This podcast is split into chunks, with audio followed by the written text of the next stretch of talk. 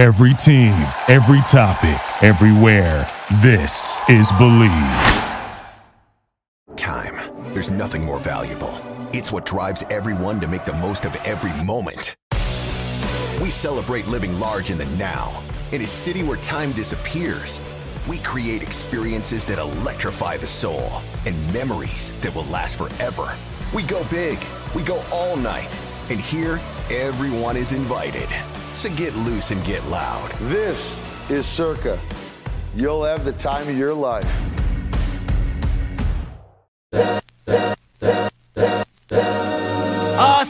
This is the Arash Markazi Show on the Mightier 1090 ESPN Radio. Hello, welcome to the Arash Markazi Show presented by the Sporting Tribune on the Mightier 1090 in Southern California, the Fan in Las Vegas, the Hawaii Sports Radio Network, and the Sports Map Radio Network. It is Legends of Sports Friday. That means we are joined by the one and only. It's Andy Bernstein. Hey, Andy, how are you? I'm great, Arash. I'm great. Great to see you as always, my friend. You too. Uh, you have a very special classic edition. Uh, your conversation with Franco Harris, and it was so sad his passing because it happened right before they were going to retire his jersey. And such an amazing man, incredible career. Take us back to that conversation. Um, what was that like? Well, it was uh, so great to connect with Franco. Um, truly one of the legends of, of NFL football, of course. And his story was so compelling. Um, he was he was so forthcoming, um, friendly to talk to. Um, of course, we we spent a lot of time talking about the immaculate reception, um, and and we felt it was um, appropriate now to re-release uh, this episode as a classic.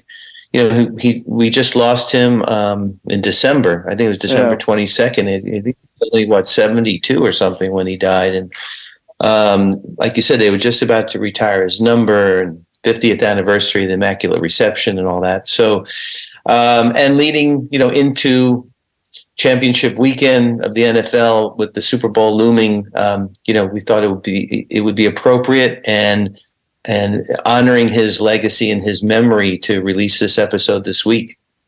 When you kind of look back at that conversation, is there one thing that that that uh, sticks out to you because he's a hero of so many people and the and I've never gotten a chance I never got a chance to talk with him. The one thing I've heard was how kind he was.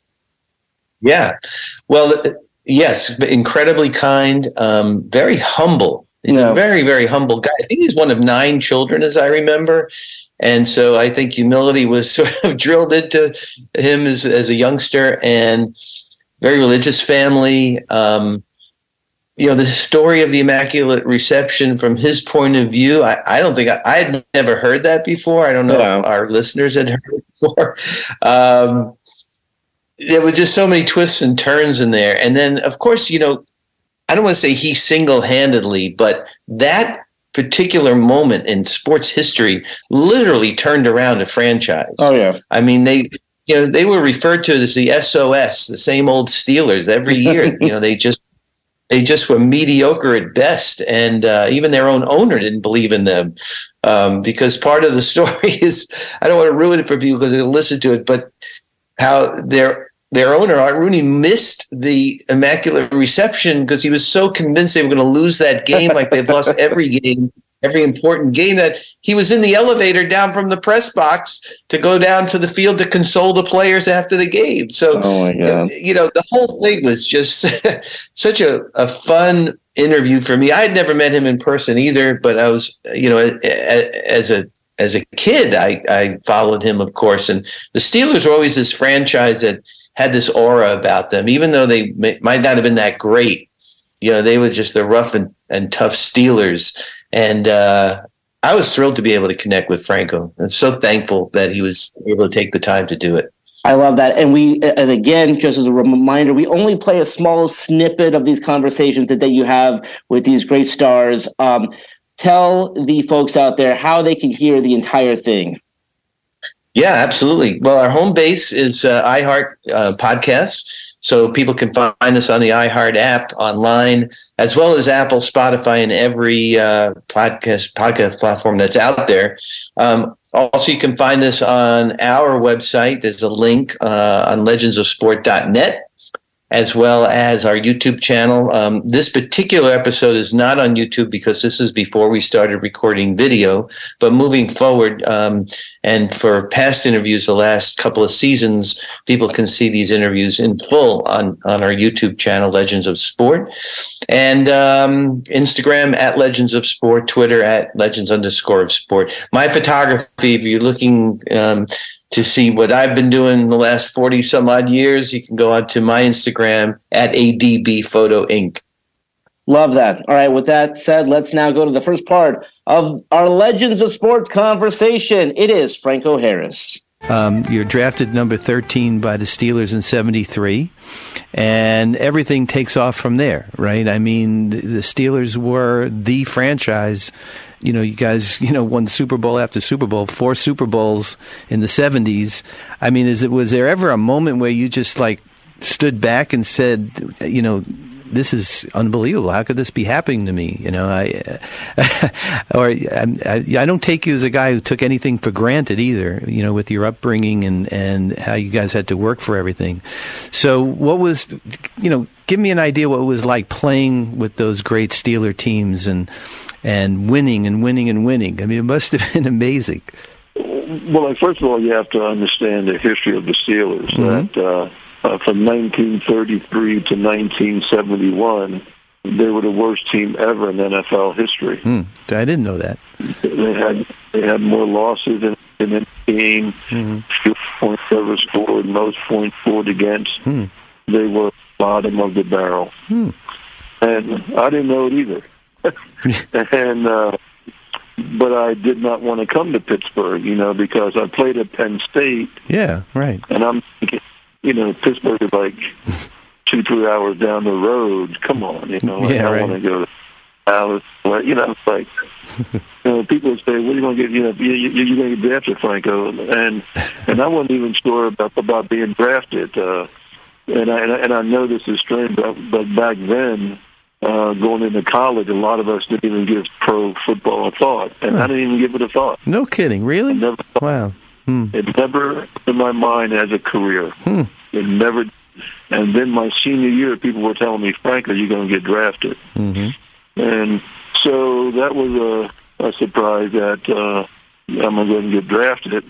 And I told people, "Well, really anywhere but Pittsburgh or Green Bay." Hmm. Yeah, too cold in Green Bay, man. Uh, yeah, no way. yeah, and, and I didn't know how bad Pittsburgh was because I I really didn't follow pro football that much. I, right, right. Like I watched a Joe Namath Super Bowl, and that was pretty cool. But besides that, uh, uh, didn't really watch. Probably my whole career, uh, my whole time at Penn State, maybe I just caught just you know just a few NFL games. That was it. Mm-hmm. And well, you know, our rooms didn't have TVs in our room, and right. you know, you had to, you know, you had to go to the main building and watch TV, and yeah. And so I just never really, you know, just never really watched. uh watch pro football. But and, but, then, but here you go. You get, thinking about being drafted. But then you get drafted. You're all of a sudden in Pittsburgh, which, like your own admission, you don't really want to be. And um, what did you think, Franco? Did you think this was going to be like your life and your career, and or this was maybe for a couple of years, or like what? what how are you looking at it at the moment when you go to training camp in your rookie year? I mean, obviously, you know they saw something in you. Maybe you didn't even see it in yourself, but the fact that you ended up having this long career and obviously become an icon of the sport. But at the moment, right? Did you see it as as your career? Uh, did you think that that was going to happen? Absolutely not. I don't think anybody saw it coming. Amazing. Uh, yeah. And, and and first of all, no one saw that 1972 season right happening. Uh, right.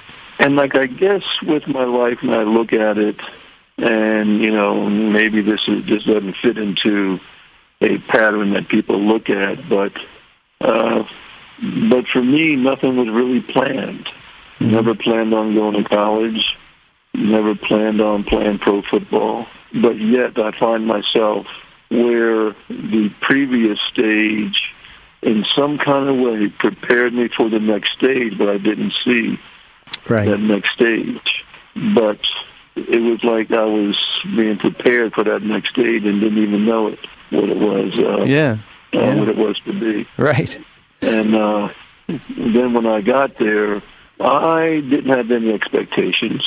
Uh, didn't know what what to expect. Like the Steelers, the first three years under Chuck Noll, they were one and thirteen, five and nine, and six and eight. Mm-hmm. Um, and and so no one was looking at uh, anything significant happening or anything like that. And th- then when I got there and and preseason went pretty well, Right. it surprised me. I said, "Oh, okay." Uh huh. and and and they were telling me, Franco, when the regular season started, it's totally different. I'm saying to myself, I can you know, be totally different, uh, but you know, Uh huh. I'm like playing it off, you know. Our first regular season game, we're playing the Raiders, and man, was it like night and day. Season and regular season. Yeah. I mean, the intensity, the violence, the attitude. I mean, it was for real, and it was for real, and Mhm. and I didn't have a very good game. I had to play because Back was hurt. Here I'm a rookie, Hmm. first regular season game, and here I am starting, and uh, you know, Yeah. it was like wow, you know, and uh, then the next game, I'm trying to think of the next game, I'm not really, really played uh, in Cincinnati, and I fumbled, and uh, I think that fumble might have cost us the game. And then the third game, they really didn't. The game after that, they really didn't play me. The game after that, they really didn't play me. Maybe I went in, maybe I carried the ball three times. So Uh huh. but after the fumble, now I know I'm in the doghouse, right? And not playing me, and uh, and I'm just saying to myself, Franco, don't give up. Don't give up on yourself. You know, keep working hard. Stay focused. And and I kept training hard. And and and like then I said something to myself. I said, Franco, the next time they put you in, they'll never take you out. and as you know, in in uh, football, you know, it happens and you get hurt. And so this was the Houston Oilers, and uh, you know, I said, you know, a running back got hurt. But, you know, Harris, you're in. You're out of the doghouse go now, right? Yeah. Well, well, like I go in and I get my first hundred yard game Mm-hmm. and my first NFL touchdown. And this was maybe like maybe nine games ago or eight games ago, whatever. And I ended up getting a thousand yards for the season, and uh, and we ended up winning our division. I think it was the first time ever, the second time in Steel history they ever won the division. And I think the first time I won the division, and we made the playoffs. And I believe this was the second time in Steeler history, in their forty-something years, the second time in their history that they made the playoffs. Wow. And uh, so, yeah, so that was uh, Hmm. Amazing. incredible run. And That's- I made, made rookie of the year, and uh, and then as you know, we we went to the playoffs, and and I guess that infamous game against the Raiders. Yes, You know, yes. The, the immaculate reception, as it's called, right? You got it. Well, Franco, wha- can you walk uh, like everyone on the planet who is a football fan has seen that play replayed a gazillion times, as you have too. Can you just walk us through what happened there, and from your, you know, your angle where you were? I mean, how the heck did you do that? I mean, seriously. I mean, that's almost like the hand of God, you know, for Maradona, or you know, you could probably think of two or three others in the history of sports that that the immaculate reception is right up there with it. Well, well, well, well, I'm gonna tell you where that kind of story fits in. Hmm. But uh, well, you, you know, we had an incredible season, as I said. Uh-huh. You know what I mean? It ended up happening where we won all these games in a row, and you know, we won the division, and uh, and and so we're going into the playoff game, and yeah, I thought to you know reflect also my college career, and when I first went to training camp. you know, like in college, as I said, I never thought about pro ball, so Mm-hmm. it wasn't like I think I was building towards anything. But Joe Paterno would always yell at us, "Go to the ball, go to the ball," and and then you know, when you're in college, oh man, he's Mm. hollering at me again. Harris, go to the ball Right. you know. and and uh, so when I got to training camp with the Steelers, you know, it all came to me. I said, I'm the pro now, so go to the ball. So in practice, he throw the ball. I would run to where a receiver is. Even after I'm, I'd be blocking in the backfield, I would run to where the receiver got the ball. This building habits. And so here we are playing in this playoff game against the Oakland Raiders. And it was a tough defensive game. Yeah, it was Cold day. right. It was like seven six or something at the time, right? No, it was six to nothing. Oh, six to well, nothing. Well, well, right. well, yeah, at the time. Yeah. Well, we were winning six to nothing. Only two field goals. It was Right. on both sides of the ball. The defenses were tough, and Uh-huh. then on a on a play, kind of like a busted pass play, Kenny Stabler ran in for a, uh touchdown, put him ahead. Mhm. And so then before we know it's fourth down, a long way to go. And, and you know, I go into the huddle on this fourth down thinking, okay, Franco, play this, play to the end. And they call a play, and not, and and I'm not even part of the pass pattern or anything like that, right? I'm my job is to stay in and block, Mhm. up on line and block. Well, you know, the ball is hike, and after a little while, everything breaks down, right? Yeah. And the, Yeah. And you know, I guess my blogging wasn't the best either, helping the guys out. But the guy decided to release and try to be an outlet pass, you know, for Brad, and um, so he threw it to Frenchie downfield. Once again, my first thought, I heard Joe Paterno's in my head, go to the ball, go to the ball, and so Mhm. it was a thing of take your steps to go to the ball, and I remember nothing after that. My mind is Yeah. completely blank. I mean, it is weird. I mean, Yeah. I remember nothing except stiff arming Warren Right. before I go to the end zone. Yeah. That's the only thing I remember. That from leaving the backfield to stiff arming Warren, Huh. my mind, it, it, it, like it's like it didn't exist. It, wa- you know, Yeah. because my mind is completely blank. Now, I do want to mention this to you. Uh-huh. So back in New Jersey, and my, you know, the younger brothers are home and stuff. Yeah. You know, uh, and the younger kids are home and uh, and they're watching the game. But my but my mother's not watching the game. My mother was not into football, and uh, uh, you know, and she was cleaning the house or cook, you know, just Right. doing different stuff. She was not watching the game, but she knew something was wrong. Mhm. And so she went to the record player and put on her, her Italian record. and that and this and this is the truth. One of my brothers was all of at the time of the Immaculate Reception, Ave Maria was playing. Come on, Franco. You, you serious? Really? That's amazing. Because Ave Maria was playing. unbelievable. And and then and like later on that night, Yeah. you know, hours and hours later, it was named the Immaculate Reception. That's incredible. You know, as you're describing the Immaculate Reception and, and your, I guess your um, path to playing pro football when it wasn't football wasn't even your favorite of the first three sports that you loved. I mean, I'm thinking that there, and I don't want to get too like philosophical or religious here, but there's got to be some force working here that is pushing you towards football, pushing you to Penn State. Then you're getting drafted. And all of a sudden you're put in this position to make this historic play.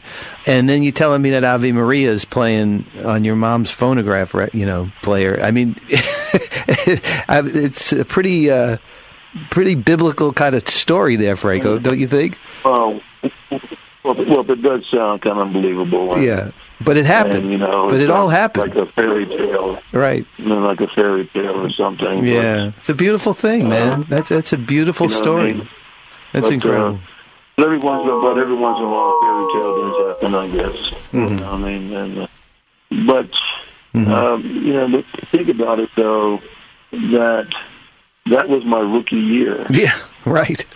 Yeah. and really for like the rest of the '70s, we really never even reflected on that. And what was very interesting, but when you think of the rest of the 70s, what we were accomplishing Mm-hmm. Was something, you know, that no other team ever accomplished before. Yeah, of course. Yeah. And, and so we were doing so many things and so many great things that to reflect back didn't even on a picture. So we didn't even, you know, Right. like that and not the reception wasn't even really like thought of or reflected on un, un, until it was all over. And hmm. then when it's over, that's when you start to reflect back to the beginning. All right, that was the first part of the Legends of Sport Friday conversation with the late great Franco Harrison. What an amazing life! What an amazing career! And uh, we're really part of these great classic conversations that you can hear on Legends of Sport. Again, uh, you know, we just play a portion of the conversation. So if you want to hear the entire thing, go to iHeart, uh, where you get your uh, podcast, and look up Legends of Sport. Um, they do a great job over there. Um, so we're going to leave it there for now. When we come back, more of Legends of Sport Friday and Andy Bernstein's conversation with Franco Harris when we come back right here on the Mightier 1090 in Southern California, the Fan in Las Vegas, the Hawaii Sports Radio Network, and the Sports Map Radio Network. We'll be right back with the Arash Markazi Show on the Mightier 1090 ESPN Radio. Time. There's nothing more valuable. It's what drives everyone to make the most of every moment. We celebrate living large in the now. In a city where time disappears, we create experiences that electrify the soul and memories that will last forever. We go big, we go all night, and here, everyone is invited. So get loose and get loud. This is Circa. You'll have the time of your life.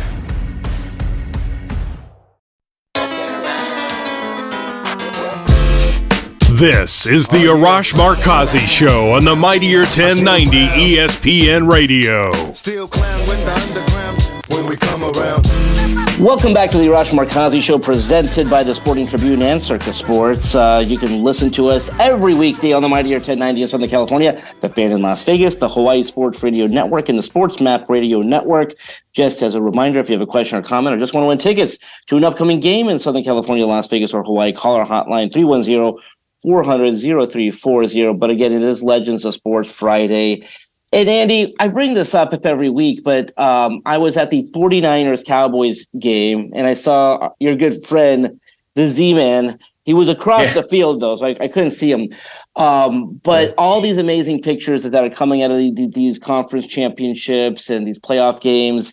And I and listen, like everyone's got cool iPhone, but they want to know how to take pictures like you, my friend. Uh, you have something very cool happening. Uh, talk about the w- workshop that you have planned. Well, first of all, I'm glad you brought up the Z-Man, Michael Zagaris, at 77 years old. I'm watching him, eh, you know, run around the field. Um, you know, I'm laying on my couch, and he's he's out working his tail off at Levi's Stadium. In fact, there was a moment when there, um, there was a there was a touchdown. and happened right in front of him, and I freeze framed it and did a screenshot and sent it to him. You know, uh, I think I put it on my Instagram story. He's just such an inspiring guy, and I'm so glad that you and I were able to talk about him last week because he was a fabulous guest on the podcast. Um, in terms of uh, of sort of paying it forward and trying to kind of move the craft to the next generation, um, I, I've taken a bold step to uh, develop a workshop called Beyond the Lens. Um, and we are trying to, right now, um, put together 12 weeks. Um, it's a live interactive workshop where a little bit different than masterclass, which is kind of a prepackaged thing, but it's the concept of masterclass where I'll share uh, my experience, um, what I've learned along the way, the missteps, the successes, um, a lot that I learned from the Mamba himself about the Mamba mentality.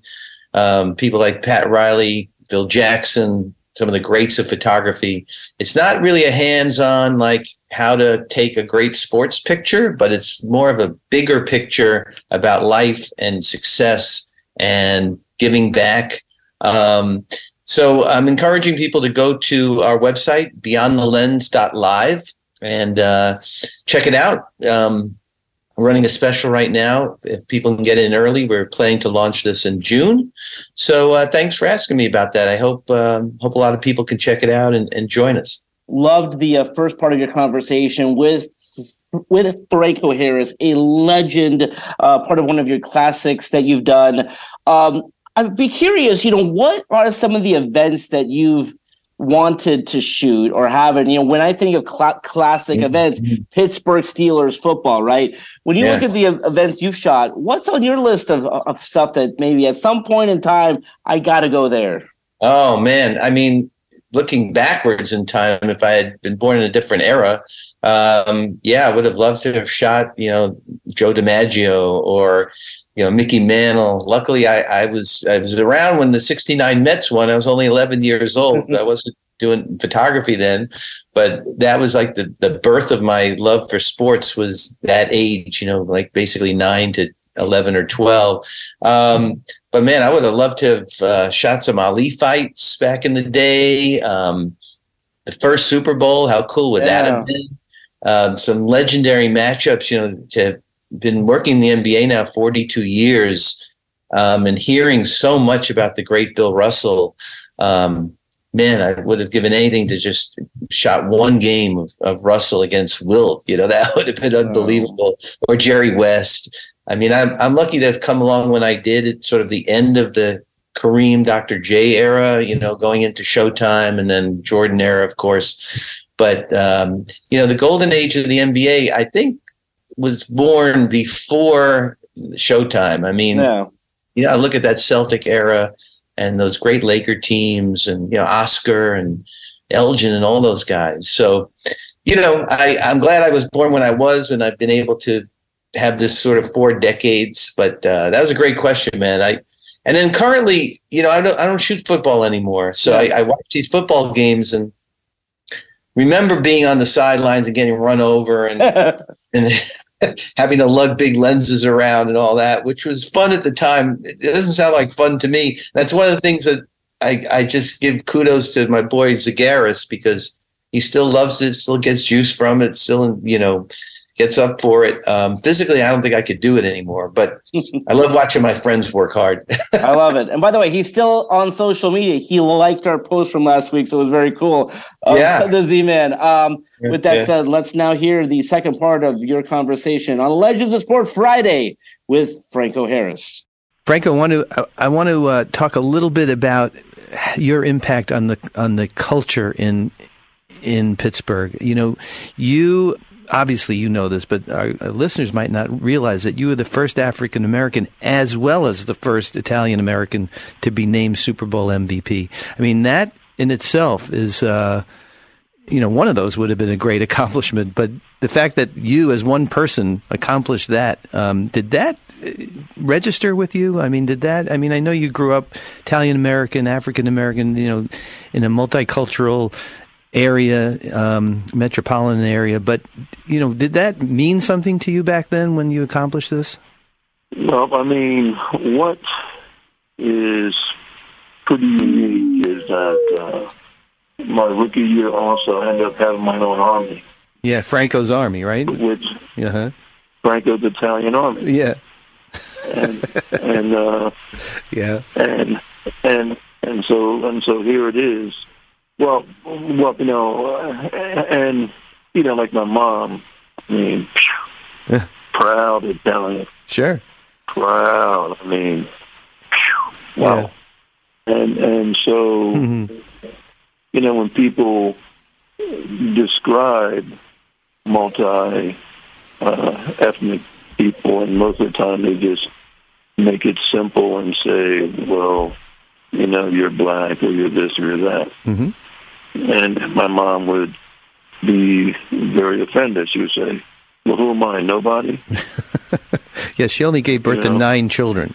So I think she, she should have a right, say. Right. Right. Yeah. And, and, and, and, and so it really made me think that, you know, well, you know, this is, you know, this is both my cultures. Mm-hmm. You know, that, mm-hmm. you know, not one is, you know, both of this makes makes me makes a whole. So right, uh, you know, I am what I am, and hmm and then I find out on my father's side that he's African, Cherokee, and, and English. wow, okay, And and so in soccer matches, I find myself rooting for England. you know what I mean? You know, then I sing the song Cherokee Nation.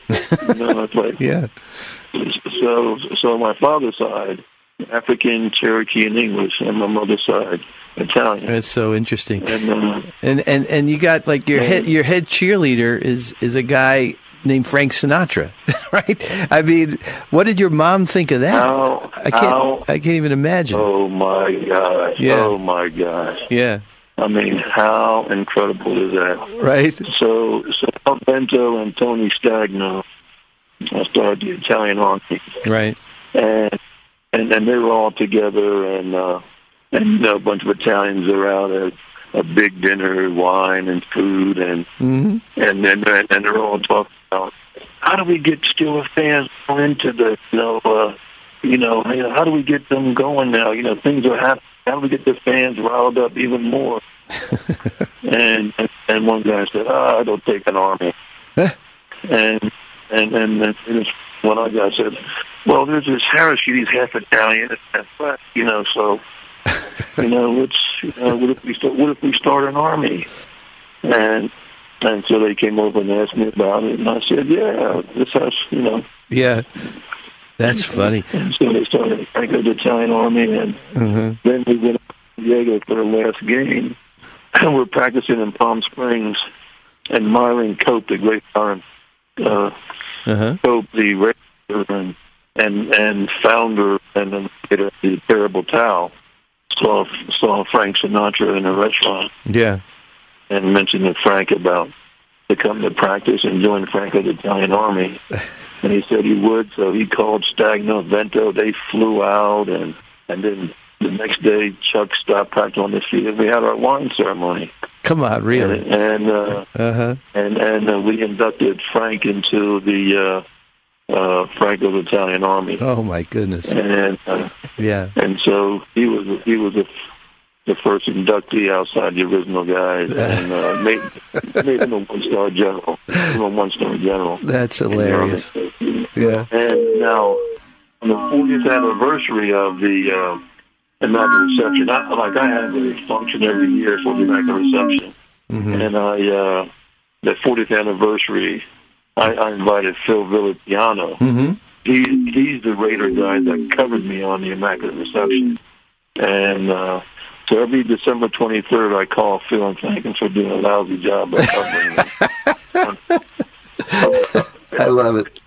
That's some great stuff, and Franco. Frenchy Fu- And I call Frenchy Fuqua every December 23rd, Right. and uh, you know we have we have fun with that. But uh, on the 40th anniversary, I you know Phil came in for that, and and secretly under pressure hmm and torture, we we inducted the Raider Phil Villapiano Wow. into Franco's Italian into Franco's Italian Army. That that almost sounds like blasphemous to have a raider in your in your Italian army, but uh, but it shows you what sports can do, right? That it just goes across all barriers. You know, it's a beautiful story, really, about how that all came to be. I'm wondering about your dad being a military guy. What your dad felt about his son having his own army. how did he feel about that? You know what? And and you know, my dad really wasn't educated. Grew up in Mississippi, hmm and and and and you know, and you know, came from slave heritage. You know what I mean? And Hmm. uh, and so, and you know, so when you look at that, it's you know, it's like wow. Like I mean, he really felt good about it. he's, he was a quiet guy, uh, but he but he really felt, you know, really felt good about it. I bet. I bet. You know, yeah, yeah, he was really proud, and uh, you know, and and and as you said, he would have thought. Mm, who would have? Yeah, exactly. Who would have thought it? Yeah. Well, Frank, I want to I want to jump ahead because you've been so generous with your time, and I don't want to keep you for too much longer about what you're doing now these days. Um, I know obviously you still live in Pittsburgh. You're very active there. You you work you very quietly, as I understand, do a lot of work and give uh, your time and money to various charities in Pittsburgh. The one that we found out about, the Pittsburgh Promise. Um, do you want to talk about that one or any other one specifically that you work with? Well, when I uh, first got to Pittsburgh, I saw old man Rooney just doing things around the community, and I just said to myself, you know what? I want to get involved in the community, and uh, mm-hmm. and and so very early in my career, I got involved in communities, you know, different churches around the city, and uh, you know, March of Dimes, you know, Cystic Fibrosis Readathon. You know, you get kids to read, and and and and then they, you know, uh, raise money for, you know, for children's causes and that kind of stuff. And and and I still have kids today who, back in the '70s, who were in elementary school telling me, "Hey, Frank, I was in your readathon." You know what I mean? Mm-hmm. And, and and and and you have things like that, and then you look at through all the time that you know different charities and different programs that you did that uh, to try to make a difference. Yeah. Well, you obviously and, uh, have. Yeah, for sure. And, and and and it's funny because when I first started it back in the '70s, I was saying, "Wow, you know what? We'll really do do stuff here and." uh and then like before, you know, down the road a little bit, you know, there won't be any, you know, there won't be anything to really raise money about anymore. You know what I mean? Mm, yeah. I'm thinking, yeah, you know, you know, we'll,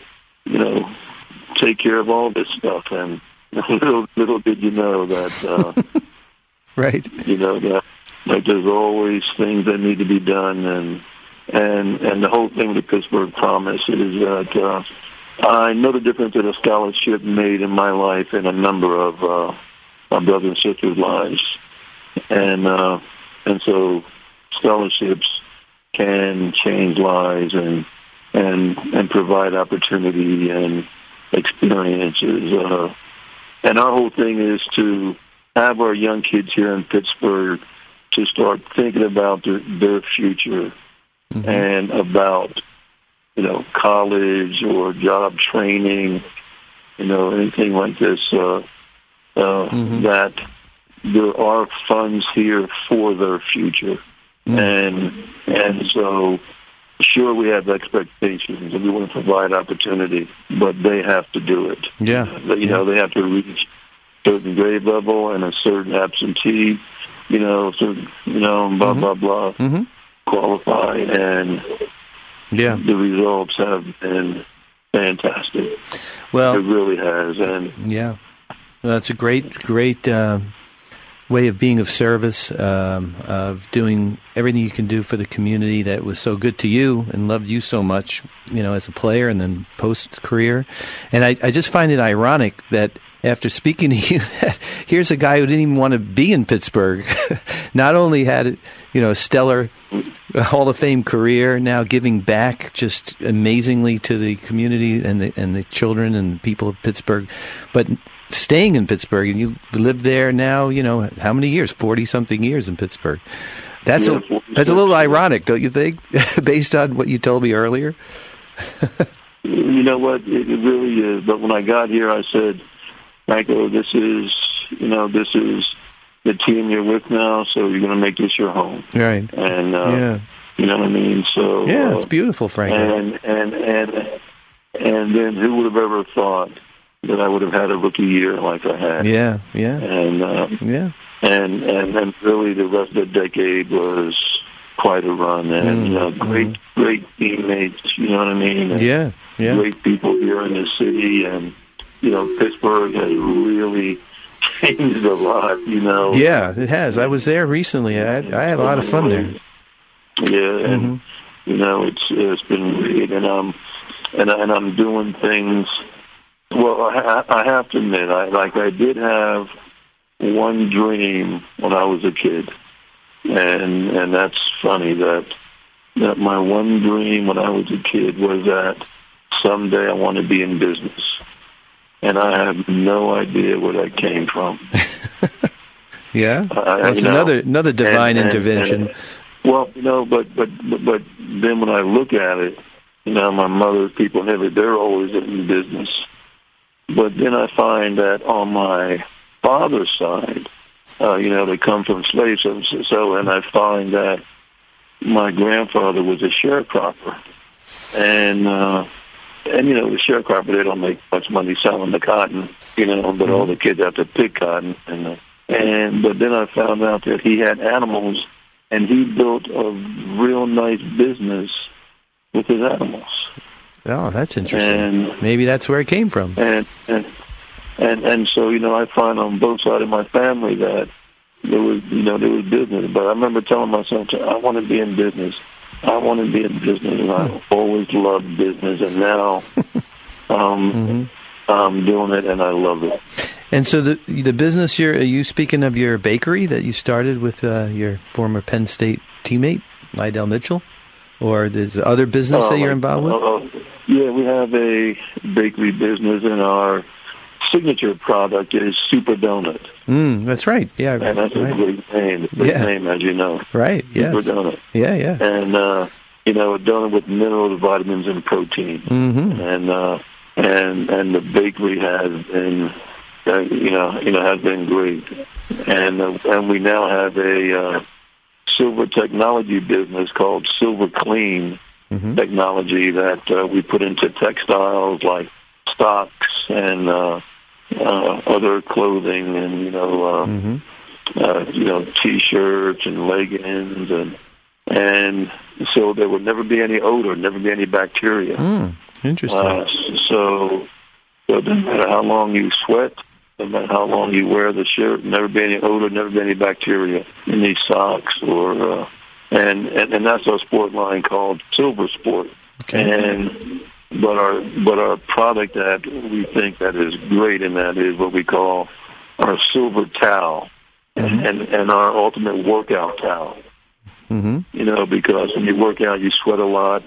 You lay your towel down, you're spreading bacteria. You're spreading. Mm. But with our towel, you never worry about cross contamination. You know, you mm-hmm. can sweat all you want, wipe yourself off, and never worry about germs or bacteria being in that towel. That hmm. towel, That's so interesting. and it's you know Yeah. that towel is always clean. All right, that's all the time we have for this week's edition of Legends of Sport Friday. Amazing conversation with Franco Harris that was recorded back in 2019. Again, Franco Harris uh, passed away this past December, only days before he was going to get his jersey retired, 50th anniversary of the Immaculate Reception. So it was great to hear his, um, you know, what he remembers about that game and what he remembers about that day. And it was just re- really fun a chat. So, um, looking forward to having you guys join us again for another Legends of Sport Friday next week. But that's all the time we have for today. With that said, this is Arash Markazi saying stay safe and stay healthy. This is the Arash Markazi Show on the Mighty 1090 ESPN Radio. Thank you for listening to Bleav. You can show support to your host by subscribing to the show and giving us a five star rating on your preferred platform. Check us out at Bleav.com and search for B L E A V on YouTube.